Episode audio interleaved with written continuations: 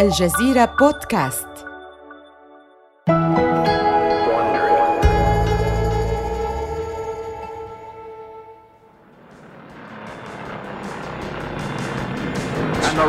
هو بدأ السباق. يتقدم ويذرلي من الجانب الآخر للمضمار ولكن روبرتس يستحوذ على المرتبة الأولى. إنه يوم الأحد عام 1961 في أحد سباقات السيارات. الشمس مشرقة والمشروبات تملأ الكؤوس. تصطف الحشود جنبا إلى جنب لمشاهدة سباق السيارات المحتدم أمامهم حيث تتسابق السيارات في الطريق السريع بسرعة تزيد عن 240 كيلومترا في الساعة. انظروا إليهم يسرعون. يلوح شيء ما في الأفق ليس في مضمار السباق فقط بل في عموم أمريكا أيضاً. جيل الطفرة الذي أعقب الحرب العالمية الثانية يلتحق أبناؤه بالمدارس الثانوية. إنه أكبر عدد من الأمريكيين على الإطلاق. يبلغ سن القيادة في فترة متقاربة. ولد ما يقرب من ثلاثة ملايين ونصف المليون أمريكي في عام 1946 أي أكثر بنسبة 20% تقريبا من أي وقت مضى. وفي عام 1961 بلغ كل هؤلاء الأطفال 15 عاماً. وعلى عكس آبائهم نشأ هذا الجيل وسط ازدهار الخمسينيات أي سيكون لديهم المال لشراء السيارات. وهم يريدونها فوراً. يرى هؤلاء الشباب في هذه السيارات ملاذا لهم. تدور حياتهم الاجتماعية حولها. يجوبون الشوارع الرئيسية يستمعون لأغاني الراديو الصاخبة ويجتمعون مع أصدقائهم عند منافذ بيع البرجر وسينما السيارات يلعبون ويقضون الأوقات المرحة كل ذلك في سياراتهم. السيارة هي القوة الدافعة لإمداد الشباب بذلك الشعور من الحرية والحيوية.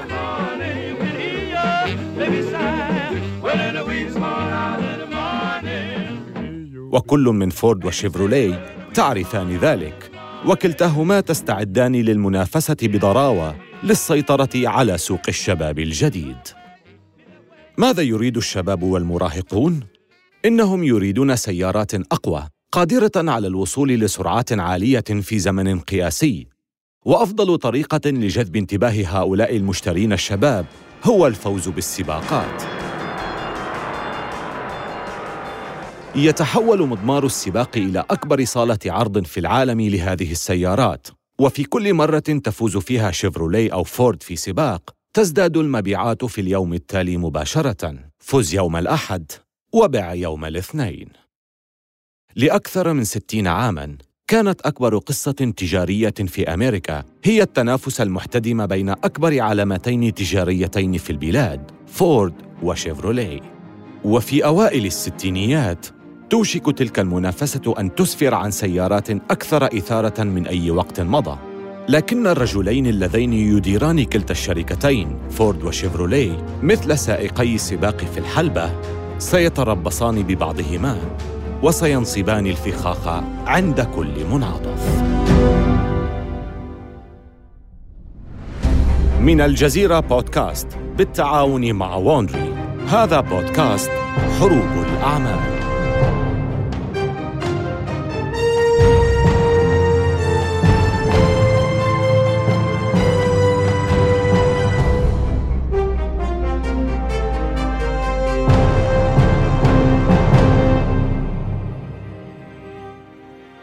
تستمعون الآن إلى الحلقة الثالثة من سباق فورد ضد شيفروليه سريعة وساحرة. الستينيات هي عقد عرف بالمنافسات. في الموسيقى كانت المنافسة بين فرقة البيتلز وفرقة الستونز وفي الرياضة كانت بين محمد علي وليستون. يتحرك بسرعة كبيرة تتوالى اللكمات من اليمين واليسار. وفي سباق الفضاء والحرب الباردة كان الصراع بين الولايات المتحدة والاتحاد السوفيتي. طبقة من الهواء الثقيل سمكها ثمانون كيلومترا تحيط بالكرة الأرضية. ولكن بين الشركات الأمريكية لا توجد معركة أكبر من معركة فورد ضد شيفروليه إنه العاشر من نوفمبر عام 1960 بعد يومين من الانتخابات الرئاسية التاريخية التي فاز فيها جون إف كينيدي. لا تزال فورد تعاني آثار الفشل المهين لسيارات إدسل وهنري فورد الثاني يبحث عن عودة درامية قوية. لا يوجد خيار آخر. من مكتبه في الطابق الثاني عشر يستدعي فورد مدير المبيعات الشاب الذي يدعى لي آياكوكا. أثناء عمله كمساعد مدير مبيعات بمقاطعة فيلادلفيا اكتسب آياكوكا تقديراً محلياً بسبب حملته الشهيرة 56 لعام 56 التي حظيت بشعبية كبيرة. كانت فكرة الحملة تقوم على شراء سيارات فورد موديل عام 1956 بدفعة أولى بنسبة 20% ثم 56 دولارا على دفعات شهرية لمدة ثلاث سنوات. مهدت له هذه الفكرة الطريق إلى مقر شركة فورد الرئيسي. والآن بينما يستقل أياكوكا المصعد في مقر شركة فورد الزجاجي متجها إلى مكتب هنري فورد يفكر أشعر وكأنني تلقيت دعوة لمقابلة ملك. يقوده موظف الاستقبال إلى مكتب رئيسه حيث يرى صورا لأفراد عائلة فورد على المكاتب وعلى الجدران وفي كل مكان. بعد القليل من المجاملات يبدأ فورد في مناقشة العمل. إننا معجبون بمجهوداتك في شركتنا لكن لدينا عرض آخر لك. ما رأيك في أن تصبح نائب رئيس المجموعة والمدير العام لقسم إنتاج سيارة فورد فيها؟ واو! إنها قفزة مذهلة. أياكوكا لا يصدق ما يحدث فهو في عمر السادسة والثلاثين وقد عرضت عليه للتو وظيفة أحلامه. سيكون مسؤولا عن إنتاج سيارات فورد الجديدة لحقبة الستينيات. إنه مشهور بقدرته على بيع السيارات أفضل من أي شخص آخر. يمزح الناس عادة بأنه بعد سماعهم أياكوكا يتحدث عن سيارة لا يعرفون ما إذا كان عليهم شراؤها أم الارتباط بها. لدى أياكوكا فكرة جديدة مشتعلة في ذهنه حول سيارة فورد الجديدة. سيارة تلبي الشغف بالسرعة والأناقة. سيارة يعتقد أنها ستكون قاتلة لشيفروليه. وفي الوقت نفسه وعلى بعد بضعة أميال في مدينة فلينت بولاية ميشيغان تتصاعد الغيوم الرمادية من مداخن مصانع شيفروليه ويعمل المصنع بكامل سرعته. إنه عام 1961 قبل أيام قليلة من رأس السنة ثمة رجل بنظارة وشعر فضي يدير محرك سيارة شيفروليه إمبالا سوبر سبورت الجديدة. هذه هي السيارة رقم 46 مليوناً من صنع شيفروليه. أتتخيلون؟ 46 مليون سيارة. وبالسرعة التي تباع بها سيارات شيفروليه هذه الأيام لن يمضي الكثير من الوقت قبل أن يصل مجموع ما أنتجته شيفروليه إلى 50 مليون سيارة. الرجل الذي يقود هذه السيارة تحديداً هو المدير الجديد في شيفروليه سيمون نوتسن. الجميع يدعونه بانكي وهو لقب الطفولة الذي بقي معه حتى الآن وهو في التاسعة والأربعين من عمره. إنه ابن ويليام نوتسن الشهير ببيج بيل الدنماركي العنيد الذي تقدم بشيفروليه على فورد قبل عشرين عاماً. منذ أسابيع قليلة تم تعيين بانكي في عمله الجديد رئيساً لقطاع إنتاج شيفروليه. وهذا التعيين هو في الحقيقة رد شيفروليه على اختيار فورد لآياكوكا. هذان الشابان سيتناوبان مطاردة بعضهما لسنوات وبانكي نوتسن سيصبح من بين العظماء على مر العصور. وبينما يقود نوتسن سيارة إمبالا المكشوفة يزأر محركها من نوع 409 V8 القوي. إنه الصوت المحبب لهذا الجيل. بل يكاد أن يكون شعارهم الرسمي.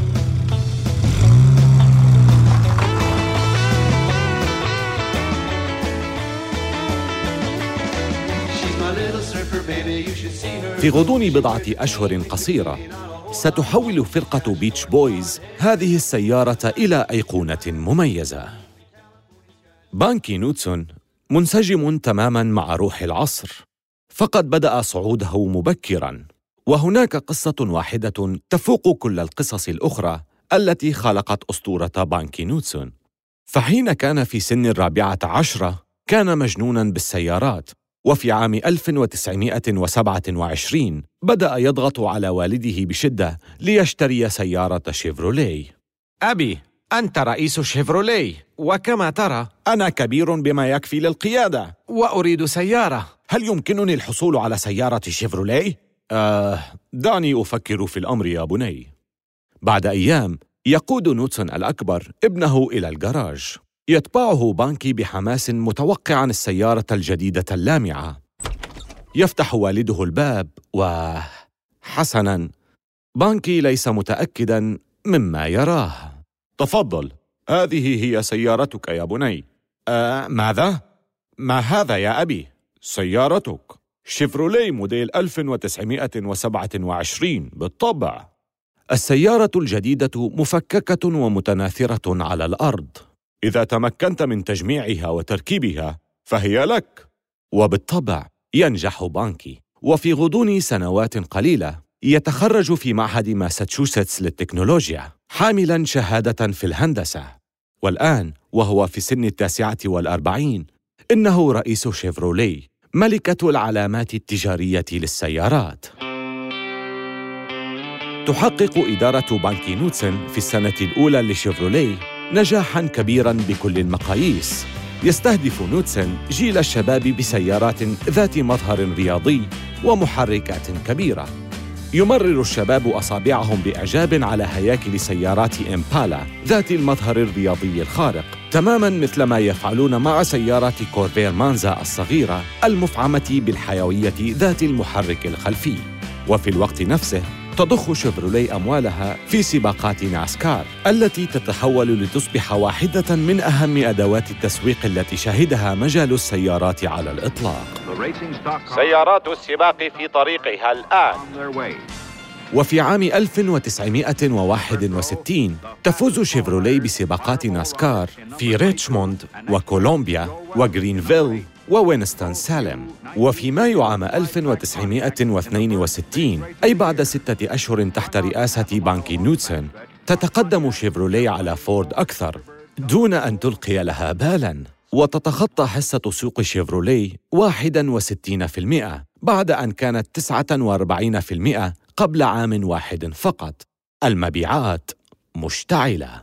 يجب على فورد أن ترد. ولكن كيف؟ في مكتبه بمقر شركة فورد. يضع هنري فورد الثاني ولي آياكوكا خطة.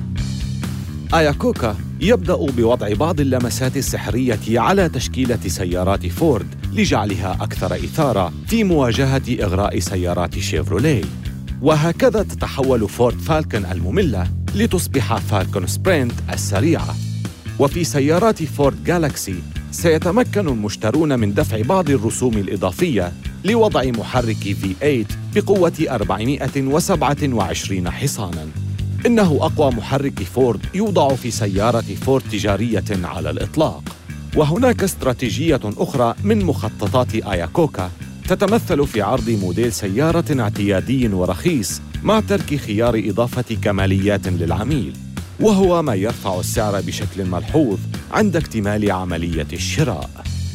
فورد وآياكوكا على استعداد للعودة إلى الحلبة، وهذا يعني شيئاً واحداً فقط.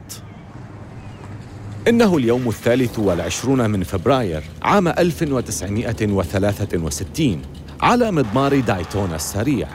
على الرصيف يقوم السائقون والميكانيكيون بالتعديلات النهائية على سيارات سباق فورد جالاكسي 500 الجديدة التي تأتي بمحركات V8 بقوة 427 حصاناً. وسيارات شيفرولي إمبالا التي تأتي بمحرك مماثل في القوة تقريباً. وهذا ما سيحمل الكثير من الإثارة في مضمار السباق. إنه يقطع الطريق خلال 34 ثانية. على مسافة آخر 160 كيلومترا نجد لورينزن رقم 28 بسيارته الفورد وجاريت رقم 11 فورد ولاند رقم 21 فورد. جميعهم يتصدرون الحلبة. وفي المركز الرابع والخامس نجد نيلسون ستيسي رقم 29 فورد. ودان جارني رقم صفر فورد. إنها معركة سيارات فورد. في سباق دايتونا 500 عام 1963 تصعق فورد علم السيارات باحتلالها المراكز الخمسة الأولى. هنري فورد الثاني ولي آياكوكا تغمرهما السعادة. وعلى مدى الاثني عشر شهراً المقبلة تسود الشركة حالة من الحماس وتنفق ملايين لم يسبق لها مثيل على حملة لحصد المراكز الأولى في جميع أنحاء العالم. سباقات السيارات المعتادة وسباق السيارات المعدلة وحتى بطولات السيارات الرياضية. حملة سباق فورد تلقى الكثير من الاهتمام. حتى إن مراسلاً من مجلة سبورتس إلستريتد يزور مقر فورد لإعداد تحقيق صحفي وإجراء مقابلة مع هنري فورد الثاني. تشعر بالقلق العارم عند حضور السباقات. لقد ذهبت إلى دايتونا وشاهدت ريتشارد بيتي يطيح بنا بسيارته بليمث، لكننا نستمر في العودة. يتقدم أحد مديري فورد ليشرح سبب اختيار فورد للتسويق من خلال تواجدها على المضمار في كل سباق. حينما تذهب إلى مباراة كرة قدم كبيرة قد يكون هناك مئة ألف شخص لكن أحدا منهم لن يكون مهتما بشراء كرة قدم. لكنك حينما تذهب إلى سباق سيارات كل هؤلاء الحضور هم عملاؤك المحتملون. والنتائج مذهلة. بحلول عام 1965 تهيمن فورد على ناسكار. وفي العام نفسه تفوز سيارات فورد بسباق إندي 500 وفي الوقت نفسه قامت فورد بتصنيع سيارة سباق رياضية تدعى جي تي 40 وهي التي تفوز بسباق قدرة التحمل لومان عام 1966 الذي يمتد ل 24 ساعة. وهذا الأمر لم يسبق أن فعلته أي شركة سيارات أمريكية على الإطلاق. الستينيات تتشكل لتصبح منجم الثراء لمحبي السيارات. تتميز كل من فورد وشيفروليه بسلسلة من السيارات الرائعة حقاً. في عام 1965 يمكنك الذهاب إلى أحد وكلاء شيفروليه وشراء سيارة كورفيت من الجيل الثاني تدعى ستينغراي بتصميم هذه الخطوط المتموجة لتتماشى مع اسمها. إنها واحدة من أجمل السيارات الأمريكية التي تم تصنيعها على الإطلاق. ومع محرك اختياري بقوة 425 حصاناً تصبح وحشاً في مضمار السباق. أو يمكنك الذهاب إلى معرض بانياك وشراء سيارة تيمبست لومان جي تي أو والتي سيطلق عليها محبو السيارات في المستقبل لقب السيارة العظيمة. وفي لوس أنجلوس أطلق كارول شيلبي سيارة فورد أسماها الكوبرا بسعر مذهل للغاية. إنها مثيرة لدرجة أنها تعتلي غلاف عدد أكتوبر لعام 1962 من مجلة بلاي بوي وسرعان ما تهيمن كوبرا على مضمار السباق تاركة خلفها سيارات الشيفرولي كورفيت على المضمار في جميع أنحاء البلاد. كارول شيلبي هو رجل طويل القامة ونحيف أتى من تكساس ليتحول من كونه بطل سباقات دولية إلى صانع سيارات ثم إلى أيقونة في مجال السيارات. كيف لي أن أعرف؟ اسمي كارول شيلبي. تحقيق أفضل أداء هو مجال عملي. بقدر ما تصبح هذه السيارات مؤثرة لا شيء يمكنه أن يمس فورد الجديدة التي صممها هنري فورد الثاني ولي آياكوكا. ستبقى هذه السيارة تسحر محبي السيارات وحتى ربات البيوت الحريصات على السرعة بلمسة من دواسة الوقود.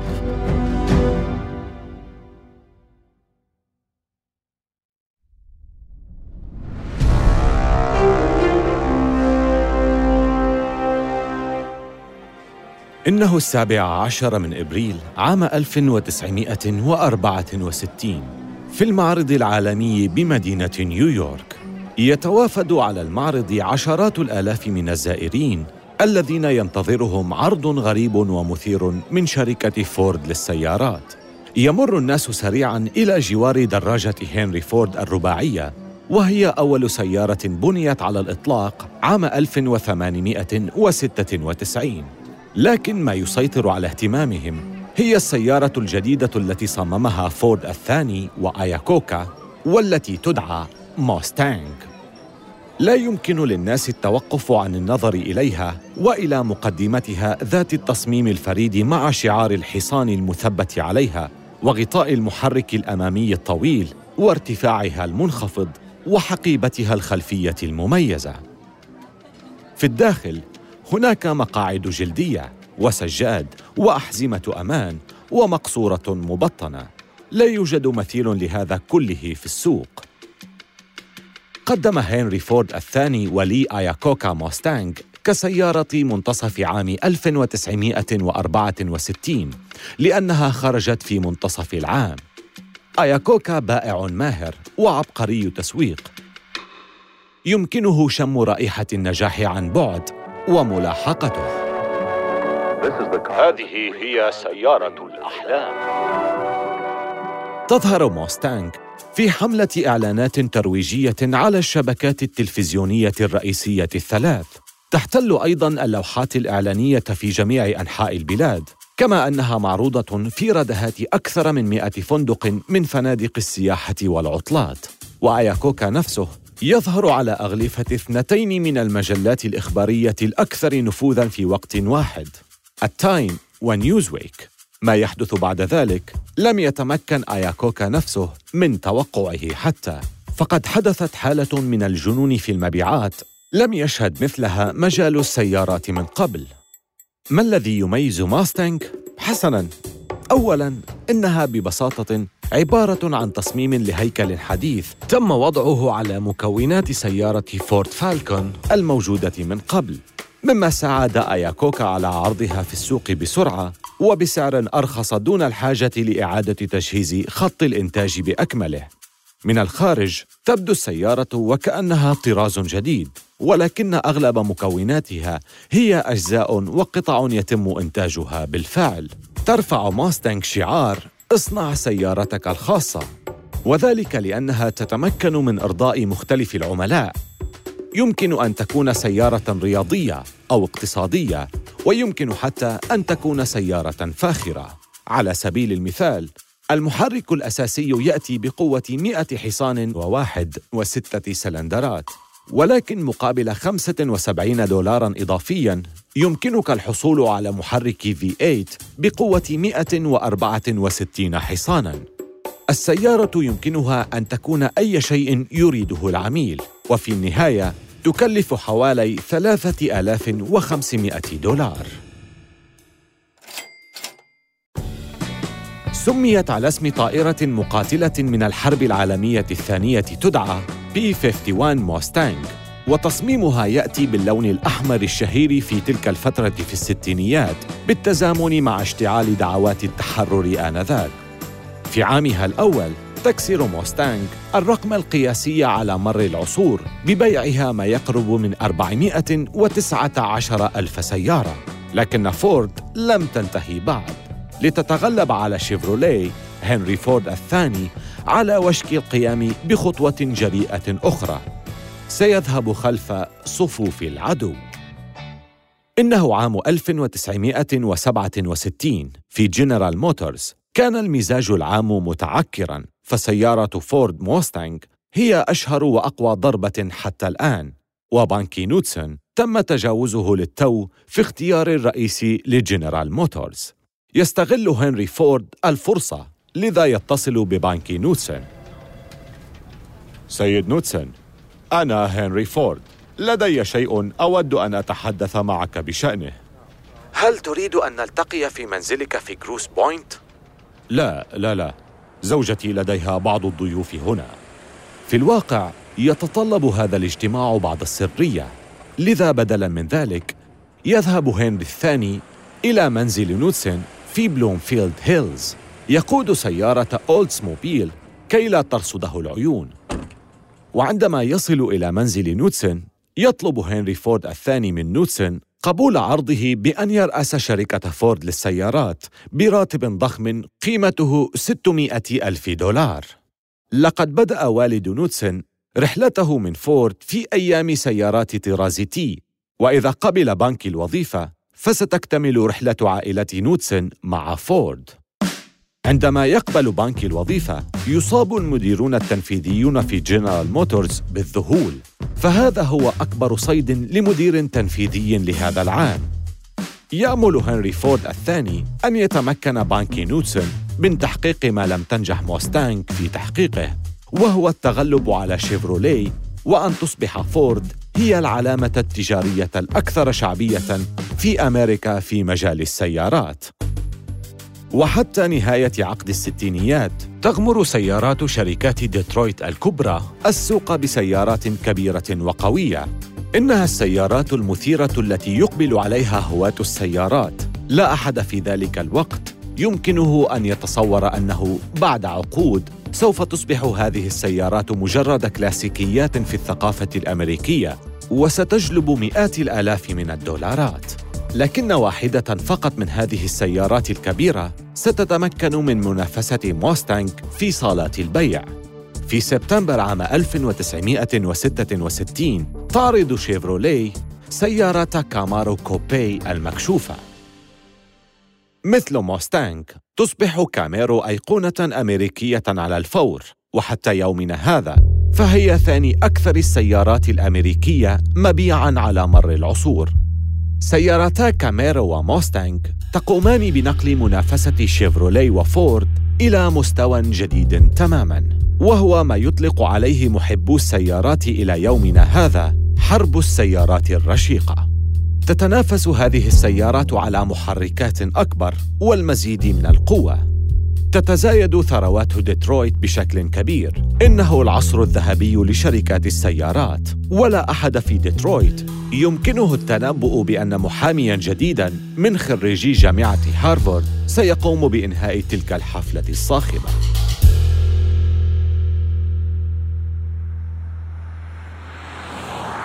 إنه عام 1963 ورالف نيدر يأتي إلى العاصمة واشنطن حيث يستأجر غرفة مقابل 80 دولارا في الشهر.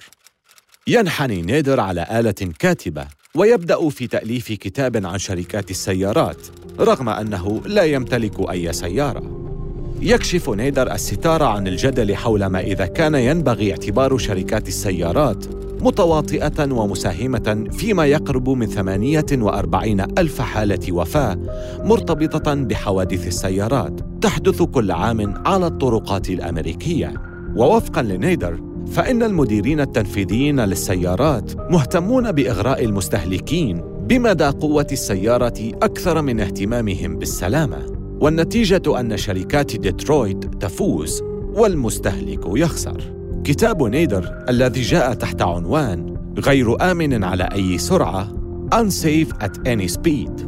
يتم نشره قبل عيد الميلاد في عام 1965 وعلى مدار العام التالي كانت رسالته قد وجدت صداها. يتحدث الكتاب عن صناعة السيارات بأكملها ولكنه في نهاية المطاف يسلط الضوء على نموذج واحد على وجه الخصوص سيارة شيفروليه كورفير. تريد جنرال موتورز أن تعرف لماذا قضيت وقتا طويلا في الكتابة عن الكورفير خصوصا.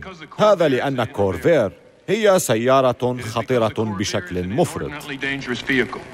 رؤساء جنرال موتورز غاضبون. حان الوقت لوضع حد لهذا الإزعاج. لذا يستأجرون محققين خاصين للنبش عن الفضائح التي يمكنها تشويه سمعة نادر. هل تعاطى المخدرات؟ هل انخرط في أي سلوك غريب؟ وعندما يدعي نادر أن جنرال موتورز تضايقه، يتدخل مكتب التحقيقات الفيدرالي ال FBI. في نهاية المطاف وفي عام 1968 يتم استدعاء المديرين التنفيذيين في جنرال موتورز إلى جلسات استماع مشحونة للغاية في مجلس الشيوخ. بالكاد كان هناك مكان للوقوف في الغرفة مع الكثير من مراسلي التلفزيون والكاميرات المسلطة على جيم روش رئيس مجلس إدارة جنرال موتورز يخاطب سيناتور ولاية كونتيكت إبراهام ريبيكوف روش ببرود. لتنظيم عمل هذه اللجنة سنسمح لكل شاهد أن يدلي بأقواله كاملة دون انقطاع. سيد روش يمكنك أن تبدأ حديثك. حسناً. اسمح لي أن أوضح أنني أستنكر هذا النوع من المضايقات التي تعرض لها السيد نادر على ما يبدو. أنا مصدوم وغاضب من بعض الحوادث التي أبلغ عنها السيد نادر مثل أي شخص آخر. وما يقوله بعد ذلك موجه إلى اللجنة. ولكن الأمريكيين يسمعونه بصوت عال وواضح بقدر ما تتحمل جنرال موتورز المسؤولية أريد أن أعتذر هنا والآن لأعضاء هذه اللجنة الفرعية وللسيد نادر. واو، لم يحدث شيء من هذا القبيل في مجال السيارات على الإطلاق أو في هذه الحالة في أي مجال آخر. إنها لحظة فاصلة في الثقافة الأمريكية. للمرة الأولى يدرك الأمريكيون أن الشركات التي تقوم بتسويق المنتجات الاستهلاكية لا تضع دائما في اعتبارها مصلحة المستهلك. وفجأة لم تعد السيارات وحدها موضع الشك بل وصل الأمر لسلع استهلاكية أخرى مثل المنظفات وخدمات التأمين وجميع أنواع المنتجات والخدمات الأخرى. في شركة فورد للسيارات كان هنري فورد الثاني يشعر بالغضب من هجوم نادر على شركات السيارات ويعبر عن مشاعره بوضوح في خطاب. لا أعتقد أن السيد نادر يعرف الكثير عن السيارات في الحقيقة وآمل أن ينظر الكونغرس بعمق في المشاكل التي قد يفرضونها على صناعة السيارات قبل أن يصدروا أي قوانين. وإذا فعلوا شيئا غير عقلاني فإنهم قد يوقعون اقتصاد هذا البلد في دوامة من الاضطراب بسرعة كبيرة. ما يحاول هنري فورد الثاني قوله حقا هو أن فورد وجنرال موتورز وكرايسلر معا يشكلون القوة الدافعة للاقتصاد الأمريكي بأكمله. إذا قامت الحكومة بالعبث بصناعاتهم بتلك القوانين الجديدة الصارمة سيدفع الأمريكيون جميعا ثمنا باهظا. في الحلقة القادمة والأخيرة نرى كيف تسببت معركة نادر ضد صناعة السيارات في تحريك موجة من التشريعات والقوانين. وهذا سيكون فقط بداية مشاكل ديترويت. على شركات السيارات أن تواجه الحظر النفطي وأن تحافظ على تقدمها أمام المنافسة الأجنبية التي ستدفعها للتراجع عن مجهودات سنوات من العمل. إضافة لمشاكل تقنية ترغم الشركات الثلاث الكبيرة على سحب سيارات من الأسواق أكثر مما يبيعون. آمل أن تكونوا قد استمتعتم بهذه الحلقة من حروب الأعمال. استمعوا إلى حلقاتنا عبر آبل بودكاست وجوجل بودكاست وشاركوها مع أصدقائكم. ولا تنسوا زيارة موقعينا على الإنترنت podcast.aljazeera.net و Wondery.com وملاحظة سريعة حول المحادثات التي سردناها لا يمكننا أن نعرف بالضبط ما قيل ولكن هذا الحوار مبني على أفضل الأبحاث التي قمنا بها. هذه السلسلة من حروب الأعمال قدمت في الأصل من قبل ديفيد براون. كتب هذه القصة AJ بيم كارين لوي هي المحررة وكبيرة المنتجين. إيميلي فروست هي منتجتنا. قام كايل راندل من Bay Area Sound بتصميم الصوت. المنتجان التنفيذيان هما جيني لور بيكمان ومارشال لوي. أخرج السلسلة هرنان لوبيز لصالح Wondery